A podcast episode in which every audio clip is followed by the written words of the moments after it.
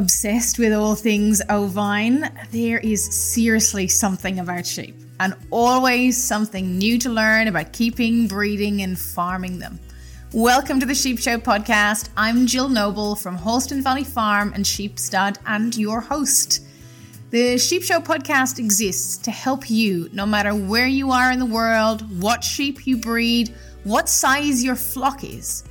This podcast will help your sheep knowledge and your shepherding confidence grow.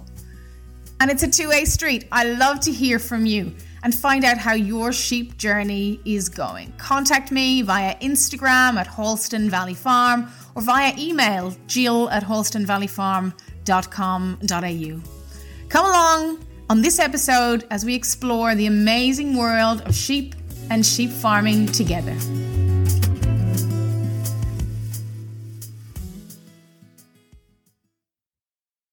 So we have been absolutely blessed sheep farming over the last couple of years where we sheep farm. It has rained and rained well. And the sun has shone, so that's good because we do farm light. Just bear that in mind. We do actually turn light into grass and then grass into meat or breeding stock. So that's what we do. So we need the light. We need the water. So in this episode, let's embrace the alternative. And the alternative is drought, where it doesn't rain, where we get a hot summer, where we get dry spells. Now, even though I've said we've been blessed, we have, but for us, the first couple of years when we were farming, it was a very different landscape. And we kind of used to what it was like here on our farm when things turned brown.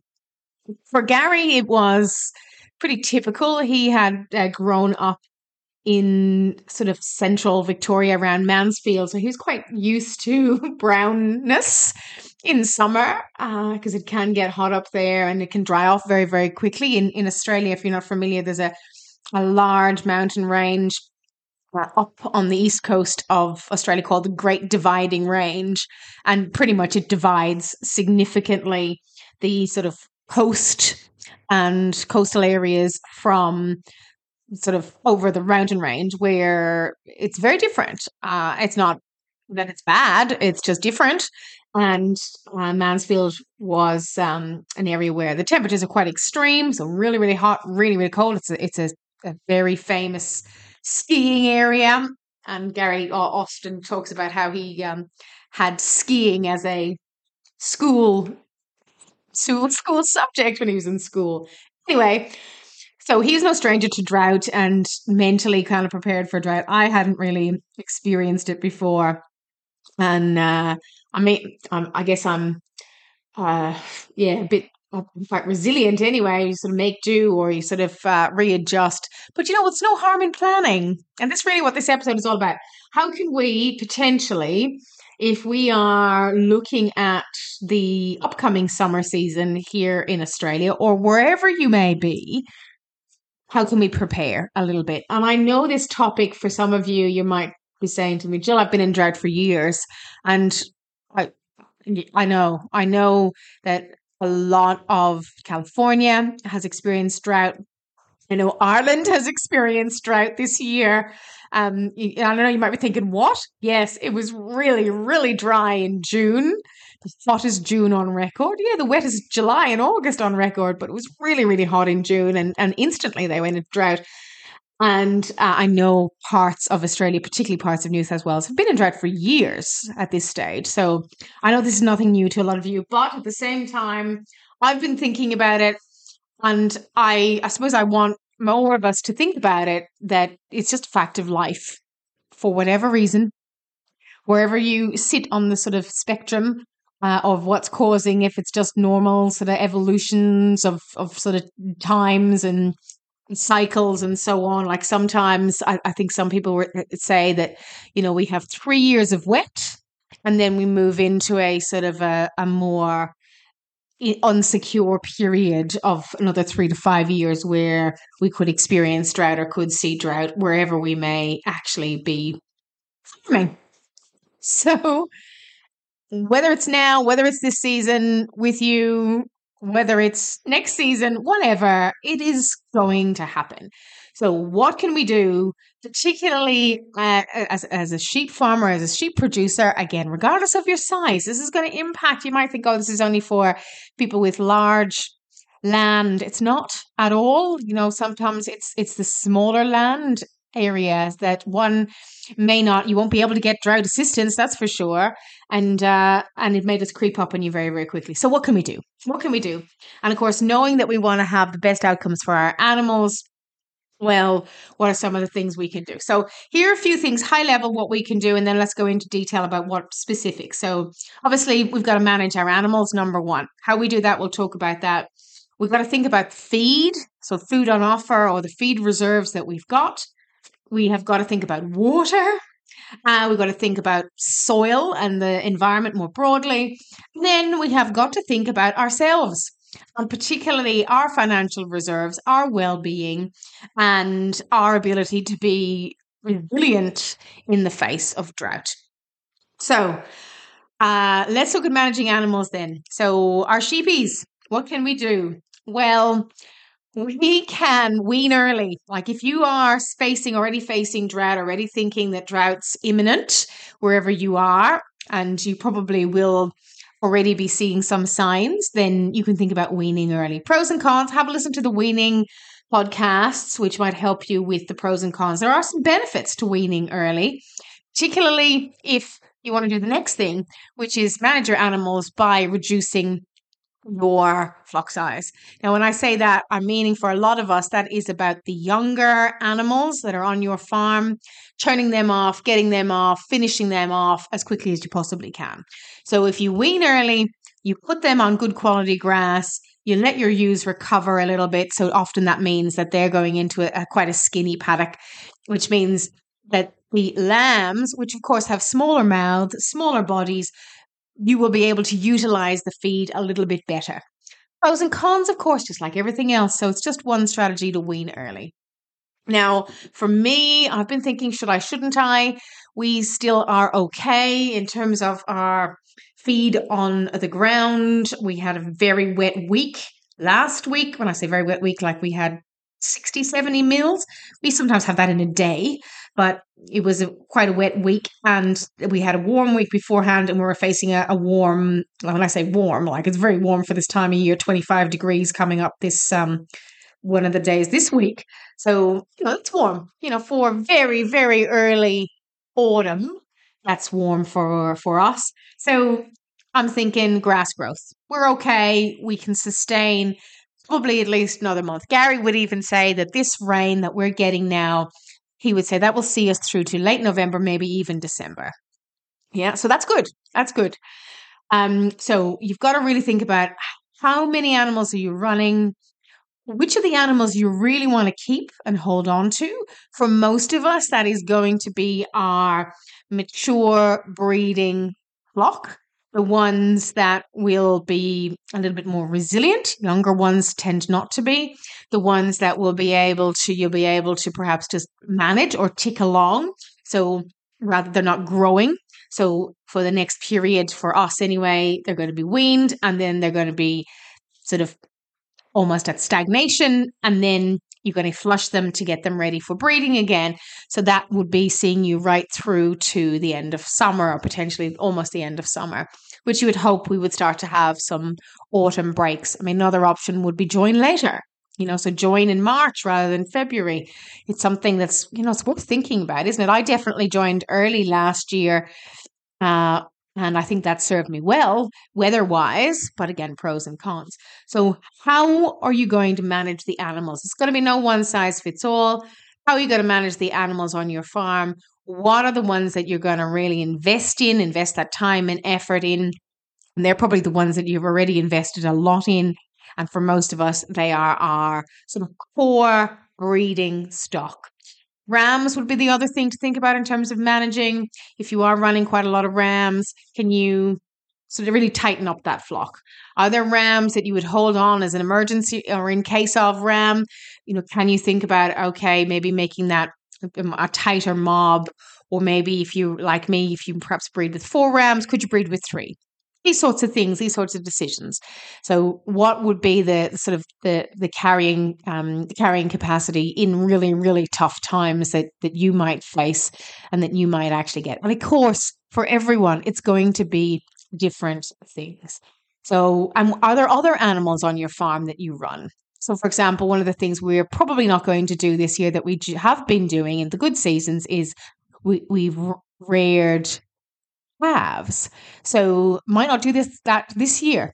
So that will mean that when we think about the next 12 to 24 months, not having cattle, steers that are growing out on our property will mean that we can manage the volume of grass that we've got better. So just having sheep, those sorts of things would help. And then even in that, can you think about weathers that you've got? Moving them on, selling them early, maybe you've got the weathers you'd normally keep to finish out yourself. Can you think about creating a market for them or looking at a market for them potentially? If you've got any other land in other areas that aren't drought proof, but we'll talk about that in a second when we talk about sort of managing the environment as well. So think about your animals. What are all the things you could do there? The next point would be around building and maintaining feed reserves. So one of the things we have done is a kind of a break in case of emergency. Now, have we cracked it yet? No, but we have planted tree lucerne. So this is a very hardy, drought-proof tree, which we can chop down. We can coppice and chop down, and it can provide at least some green feed and some protein. So that would be something that we can do to manage those feed reserves. Closing up paddocks. The worst thing you could possibly do would be what's called stock trafficking, where you open up all the gates and you let the animals just roam around everywhere they want. That would be the worst possible thing you could do. And to be honest, it is something that I see on particularly small farms incredibly frequently, where they just let the animals just go wherever they want. It is the worst thing for the animal, and it is the worst thing for your property, and it is the worst thing for your soil and the actual grasses or pasture that you've actually got. It's convenient to just let the animals do whatever they want, and they will love it, but it's actually not very good. It's definitely not good from a worm point of view. And of course, in these hotter seasons, we're going to see less parasites. So you're going to see less parasites. You might think, I'm getting away with it. But what's going to happen is that is going to mean that the ability for your land to bounce back after the drought is significantly hampered. Now, for most of us, we're not going to be seeding out pasture for sheep. Might seed out if we do cropping or something like that, but that's typically not what we do. So most of us aren't going to do that, which means if we have that animal completely graze very tightly that pasture down, we are going to find that there is nothing left. There's no root, there's no stem, so there's nothing there to grow, which means what's going to happen post-drought? Weeds. Now, okay, we've got sheep. We know they lead weeds. That's great. But from a nutrition point of view, from a health point of view, weeds aren't ideal. They will eat them for sure, and they help us. But if that's all they have to eat, it's not so good. So you're basically prolonging the pain by stock trafficking your animals. So what can you do? What paddocks can you close up? What paddocks can you manage? What paddocks can you possibly even fence or temporary fence? Can you or have you been growing some vertical feed like the trees? Even for us, I know it's awful, but blackberries, they are quite drought tolerant, so they can provide a little bit of feed for our animals in drought time. So this is where sometimes we sort of manage those sorts of things. But it's just about trying to build and maintain feed reserves. The other thing to think about here would be if you have the choice to fill your sheds with hay that your sheep will eat, and you have the ability from a cost point of view to do that, I would highly recommend you do that. So if you get a chance, you get an offering, you get an opportunity, and you know that drought might be imminent, then that could be something to do as well. Because, of course, the more feed, basically in drought times, full hay sheds is like having a full bank account. And it does mean that we can sustain animals through tougher times. Again, not from a stock trafficking point of view. I would sort of sacrifice an area, which we'll talk about perhaps, to do that in, do that feeding in. So whatever you can do to build and maintain feed reserves for your stock, that is going to help you not just in the short term, but also in the long term as well. What about your water supply? We have been constantly putting in extra tanks, trying to preserve water. We have enlarged some of our dams to contain water. We know we have a few areas that are spring fed on our farm, which is great, but not everywhere. And we know that a lot of areas do dry out, and our dams in particular down where we are don't hold water all that well. So we've got all those challenges, but is there anything that we can do to ensure a water supply? Now, of course, what you want water supply for is for drinking water for your animals. You want to be able to have a water supply potentially to irrigate certain areas, so at least your animals have a little bit of green pick in extreme drought conditions. And the other thing you want to have is a water supply for you and your home. And this is the one area that I do see constantly people in the country sort of neglect. Do you have enough water that will actually see your home through for those drought periods, rather than having, I mean, we know we can buy in drinking water. It's possible, but you know, sometimes in drought times, your financial reserves are a little bit tight as well. So you may not be able to afford that, or if you pay for that, then that might mean something else gets neglected, or some other area that you could have invested that money in, you can't actually put that money in. So it's a challenge, isn't it? But really thinking, you know, do I have enough water reserves for our home, our family, as well as perhaps for our animals, and maybe some for irrigation as well. Not all perfect, though. It's not all perfect. The environment then, managing the environment. And this is where really we think about, okay, the biggest challenge that we have when we are going into drought is the impact that that drought is going to have on the land and the soil that we are farming on. So what can you do to be able to preserve the soil and not actually have an impact of erosion? So, of course, careful management of your animals and your topsoil and the ground cover. These are things that are crucial because, of course, if there's drought, there's most likely going to be some sort of impact. Now, that could be wind, storms. It could be actual stock traversing on that ground. Or it could be when the drought breaks that the rain is so hard that it just washes away the soil. Not good. Yeah, not good at all. And of course, when you lose soil, you lose nutrients. So you lose all the particles, all the fertility, you lose your organic matter of the soil. And of course, that is going to really have a negative impact. It can also lead to other damage as well, roadway damage, infrastructure damage, fence damage, all those sorts of things. And depending on the soil structure that you've got, that can be really devastating. If you are in a coastal area and you're on sandy soil, that can really be quite devastating as well. And of course, very, very, very costly to replace for a lot of us, if not all of us as well. And of course, if our soil is eroded, then the recovery of the pasture is going to be longer or more difficult. Whereas if there's a good ground cover, then, and that is soil with potentially some grass, then if there's a good ground cover, what you will find is that your ground will bounce back. It'll not be negatively impacted by the rain, and therefore that little bit of sort of cover will be able to bounce back. We find this constantly when we graze and we leave about a third of the pasture in the field, that literally it's like Gary calls it the magic pudding. It just keeps on giving. Now, of course, you still need to manage it, and particularly in a drought point of view, it may not be as magic. but it may be like just a Sunday pudding.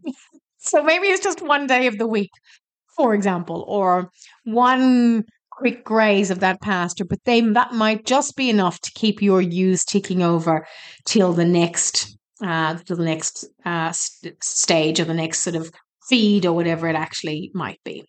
So try if you can to maintain cover in your paddocks, some sort of residual plant, rather than perhaps just a bare ground or dirt soil. That is really what we really don't want. And maybe for us, it's just about thinking, what is critical level of my ground cover? And then thinking of the most vulnerable pastures, moving stock off those vulnerable pastures and moving them on to some other area so that you can conserve, so that you can actually keep that soil and that ground cover as much as possible. Again, really don't be tempted to open up all the gates and just allow your stock to wander everywhere. It is seriously going to negatively impact your property, and it's going to be much harder for those little plants to recover when they're constantly being nipped and nipped and nipped. So you really need to think about resisting that. So tempting, but really resisting that. And then if you do have to use the reserves that you've got in your hay shed, or if you do have to hand feed potentially with anything else, then think about doing that with a confined stock plan. So that would be where you confine your stock to a small holding area, maybe an area where the soil is heavy or stony areas. Maybe, or just sacrifice one particular area. Maybe like for us, even right now, we've been sacrificing an area with our cattle where it's under a lot of gum trees. So it doesn't really grow that much. It gets a lot of leaf litter. So the soil is quite deep, but the growth isn't great.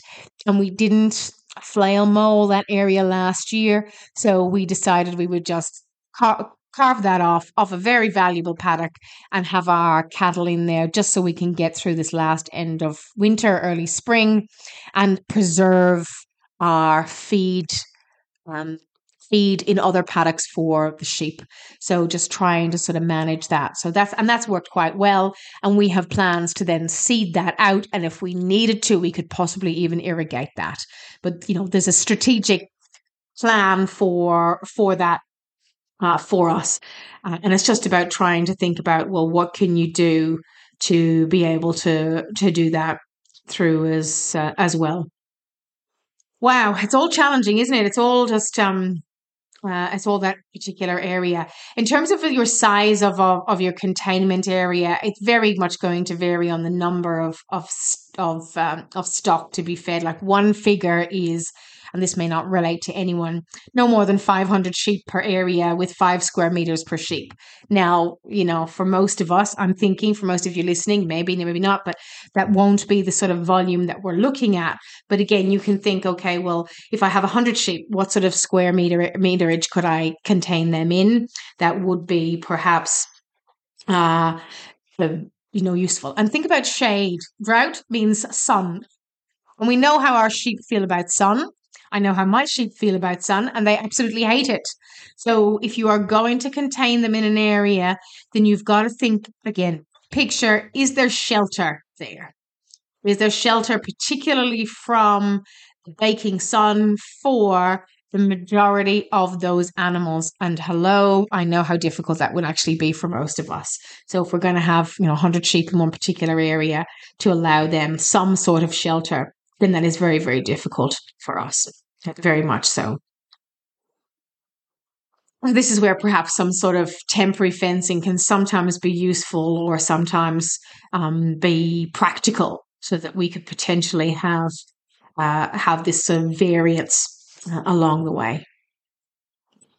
And then the other things in the environment may also be things like our fodder crops. Maybe they may be some green pig, for example, we grow Jerusalem artichokes. So there might be just a little laneway, or there might be just a little tree-lined area, or there might be just a little sort of an oasis that you could use again to manage the environment so that the tree, the only problem is you don't want to damage those areas because, again, they're very sensitive, very vulnerable. So you just got to play that in the bigger scheme of things. How long could I have sheep in there versus perhaps the damage that might be done to that particular area. Some of us, this might be actually quite an opportunity because there may be areas of your farm that you fenced off because they're too boggy, but haven't been grazed for a very long time. And in a drought period, they're going to dry out, of course, so the soil is a little bit harder, and then you could graze them. So you could put your sheep in there or your animals in there without having a negative impact to the environment. So those things can think about happening as well. And then your financial reserves. What are those, we may ask, for most of us, particularly with all the other challenges that perhaps are occurring with economic sort of, belt tightening and interest rates and prices of fuel and prices of utilities and electricity and the drop in sheep prices too. Anyway, another whole conversation to be had about that. Well, it's just about trying to think about, okay, making hay with the sun shines and then squirreling as much as you possibly can. Hopefully with this instance, maybe you can think about selling off some animals that you wouldn't normally sell off. That could allow you to have a bit of an extra financial reserve, selling off animals earlier so that there's a bit of a cash flow injection here, and then just thinking about other things that you can do. Maybe there's less projects you'll initiate on the farm. Maybe there's less spend that you'll have on other things. So wherever you can sort of think about redirecting funds then on your farm, then that could be a good way to maintain those financial reserves so that you can survive, and then hopefully so that at the end of that drought period, and hopefully if that drought period doesn't last into the sort of the years and the potentially decades like we have seen, then at least what we can do is bounce back and build that reserve up again. For some of you, you might be very sensible and you already have a reserve. You already have sort of thought about this and you already have a bit of a buffer, a bit of a nest egg that you can call in on, or that you can sort of, again, break in case of emergency. And of course, that would be very sensible and very very good if you have that in your farm. For some of you, it might be that your farm is more at its sort of embryonic stages and you've been sort of trying to focus on generating income from your farm to offset the costs. So you may not have had a time to build up those financial reserves. So maybe it's time to generate income elsewhere. So listen, the list is endless. Can you diversify your farm, off-farm income, online revenue generating, whatever it might be? And that's just something that we all have to sort of grapple with. Where can we stretch ourselves? Where can we sort of think ahead and the like?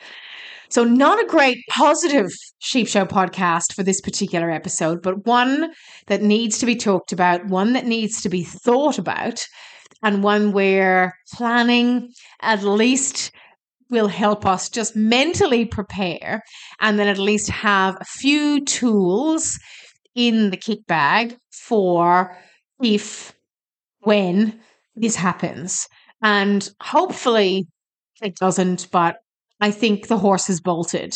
For some areas, this has well and truly occurred. And for some areas, they're just living it. And for some areas, it's just an ongoing sort of roller coaster. And it's just one of those things, isn't it? It's just part of farming.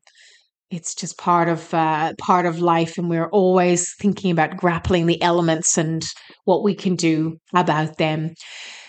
The other thing I suppose to think about is that for a lot of us, there are support services out there. So if things do get tough, if you're thinking, oh, what do I do? I'm really at that sort of point of no return, then seek out help, whether it's locally, whether it's through some local government resources or extension officers or whatever the equivalent might be.